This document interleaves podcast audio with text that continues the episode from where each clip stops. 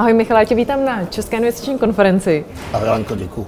Já vím, že ty jsi měl nebo máš v portfoliu Plug Power. Nemám bohužel už. Nemáš po už. Ale já vím, že tam byl neskutečný sešup minus 40%. Pojď nám říct, co se stalo. Tak uh, bylo to ráno především výsledkama, které oni zveřejnili a myslím si, že investorům už došla trpělivost s tím neustálým oddalováním toho, že to bude lepší a lepší a vlastně ty čísla byly fakt poměrně katastrofický. Ta záporná marže, která se tam čekala, tak byla já nevím, dvakrát nebo třikrát horší, než se očekávalo. Nadále nejsou schopni vlastně zprovoznit tu svou linku eh, na výrobu toho tekutého vodíku, to znamená, museli draze nakupovat a pak samozřejmě prodávali se ztrátou. A e, my jsme vlastně tu pozici nakupovali někde na konci září, pak jsme ještě v průběhu října tam trošku přikupovali. Byla to spekulační pozice na to, že vlastně dojde k tomu, že se začne to hospodaření otáčet a, a, a zlepšovat díky díky té vlastní produkci, ale teď to bylo jako ty čísla tak špatný, že vlastně jako uh, bych řekl, uh, velká část investorů ztratila s tím trpělivost a uh, ta moje teze se, bych řekl, nepotvrdila, tím pádem já jsem z toho vystoupila, tu pozici jsme stoplosovali během bátečního obchodování. Jak, kolik si tam zahučil?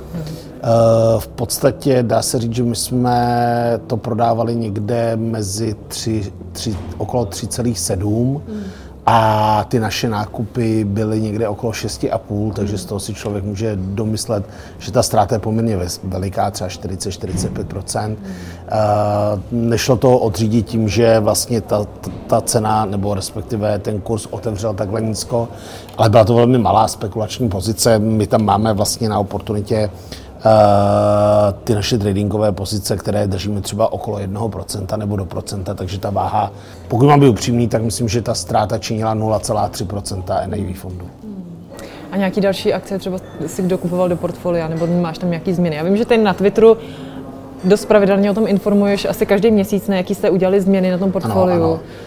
Kupoval jsi něco nového teďko? Dá se říct, že vlastně to, co jsem prezentoval tady, společnost SQM, těžeře, těžeře litia, tak to jsme přikupovali.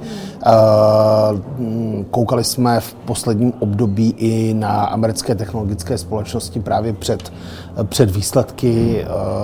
Nesoustředil jsem se na ty velký, ale spíš na ty společnosti, které mají ten potenciál toho růstu. Oni jsou samozřejmě naceněni poměrně draze, ale jde o to, aby chytili, bych řekl, ten lauf toho, té umělé inteligence inteligence a mm, těch technologických akcí, které třeba v příštím roce eh, pokud dojde k poklesu se tak by mohly jít nahoru. Takže jsme navyšovali váhu CrowdStrike a Snowflake. Co třeba Groupon? Teď jsme viděli taky pěkný sešup, nějakých minus 35%. A neuvažuješ třeba, že by si do toho naskočil ještě teďko?